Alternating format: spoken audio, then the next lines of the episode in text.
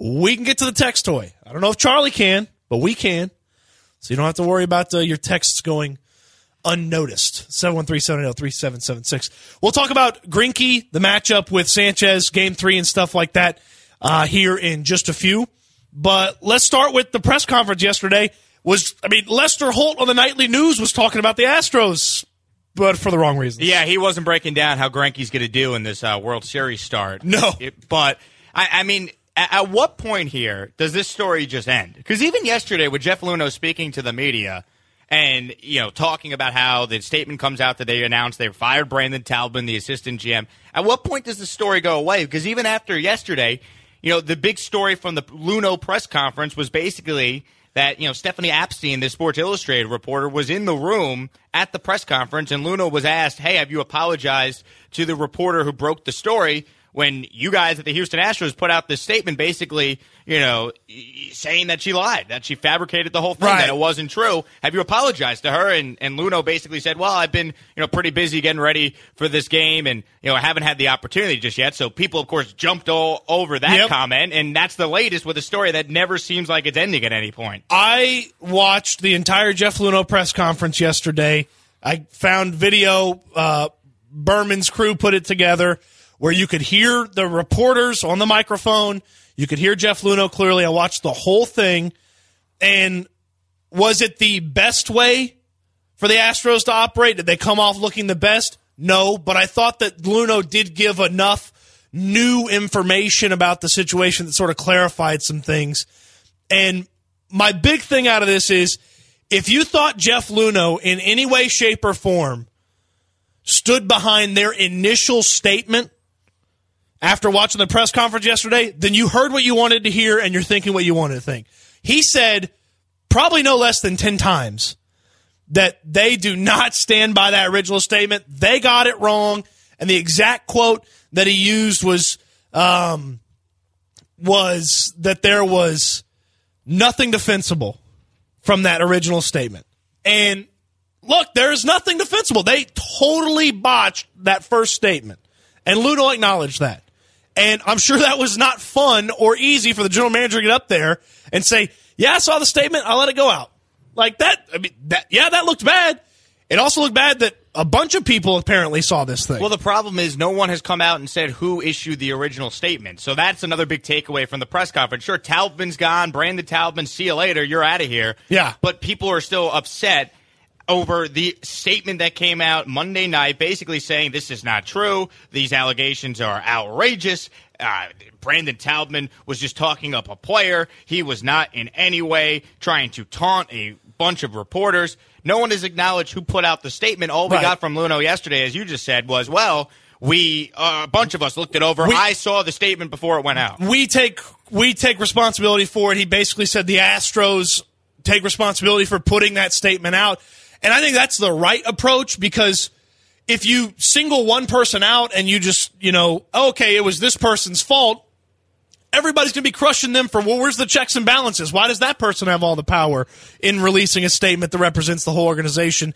So with Luhnow taking the, you know, the questions and then sort of spreading out the blame for that first statement amongst the Astros organization, I have to imagine that that's probably how Jim Crane views things. Like, hey, how many of you guys let this thing get out there that embarrassed my franchise? Well, the thing is, Taubman's gone. Taubman didn't write the statement on Monday, so it's two separate things here. It's like, all right, what do we do with Taubman? Well, they told you they're getting rid of him. He's fired. He's no longer working for Correct. the team. And then it's well, you know, people feel the people, it, whether it be someone specifically in PR, multiple people, they should be held accountable for the original statement on Monday. I, I mean, at what point is it just like, all right, the guy's gone. Can we move on? Can we move forward and actually talk about baseball? It, it just seems like every day there's something else that's coming out. And I, I don't know if you're ever going to be able to appease – you know, uh, uh, all these people in the media that every day take different shots at the Astros. I think Bingo. I think at some point you just move on and say, you know what, the guy's gone. We're focusing on baseball. I don't think Houston cares anymore. I, I think it's a big deal. They got rid of the guy. Now it's about Game Three tonight. The Astros are down 0-2. This is a must win. All right, you can't go down 0-3. It's over. I, I don't care about oh well they got to win two out of three in DC. They got to win tonight. You can't be down 0-3. You have to win tonight. Yeah. The attention's got to shift to the game tonight with Greinke on the mound. They got rid of Taubman. You want to joke, ah, they're, trying to get good karma on the side. Whatever. The guy should have been fired. He was fired. Now it has to be about winning a baseball game tonight for the It, Astros. it became absolutely apparent that he should have been fired when I watched the Luhnow press conference yesterday.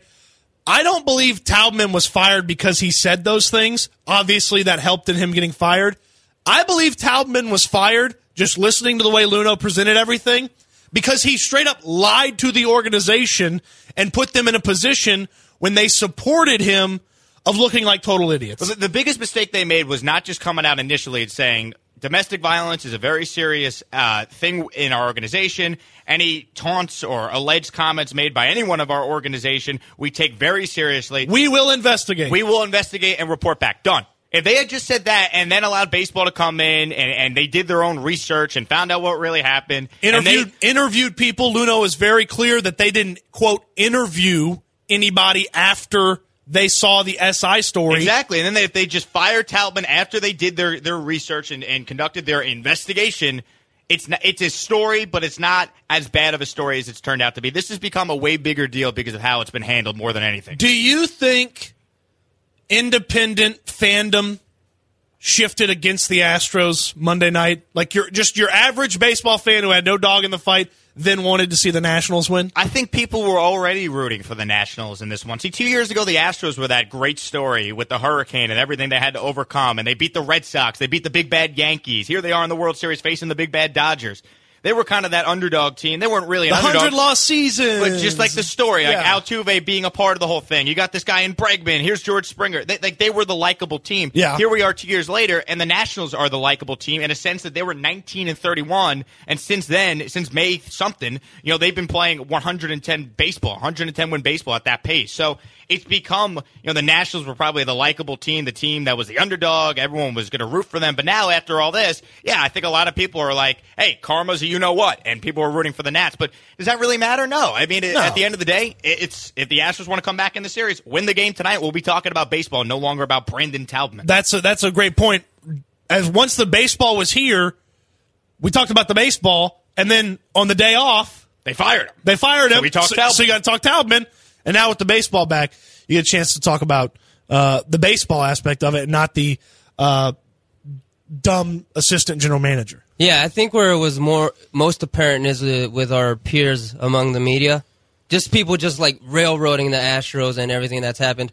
And the one that sticks out the most was the hashtag karma tweet from uh, Brett, McMur- Mc- Brett McMurphy. Yeah. After uh, after the whooping in Game Two. Sure. I think I think perception is like I uh, around media and fans of baseball that aren't rooting for the Astros is for the the Nationals to win. Also, someone someone just sent it on the text line 713-780-3776 is the number if you want to text in.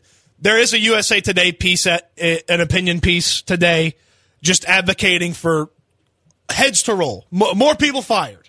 After Taubman, more people need to get fired.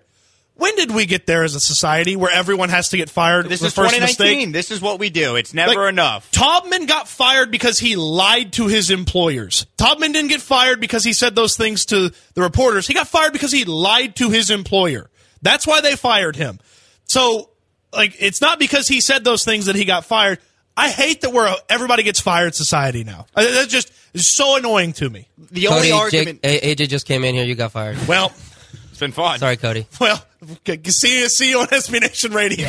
but here's the thing, right? Like, I, I, they got rid of Taubman. The only Yeah. other argument you can make for somebody else to be fired here is if there was one individual person in the public relations department for the Houston Astros that signed off on the statement, that crafted that statement and put it together. But at what point is it like the guy's gone? They took, they decided to believe Taubman at face value. He was their guy. They trusted him. They, they did their own investigation with baseball helping out. They realized he blatantly lied, and they got rid of him.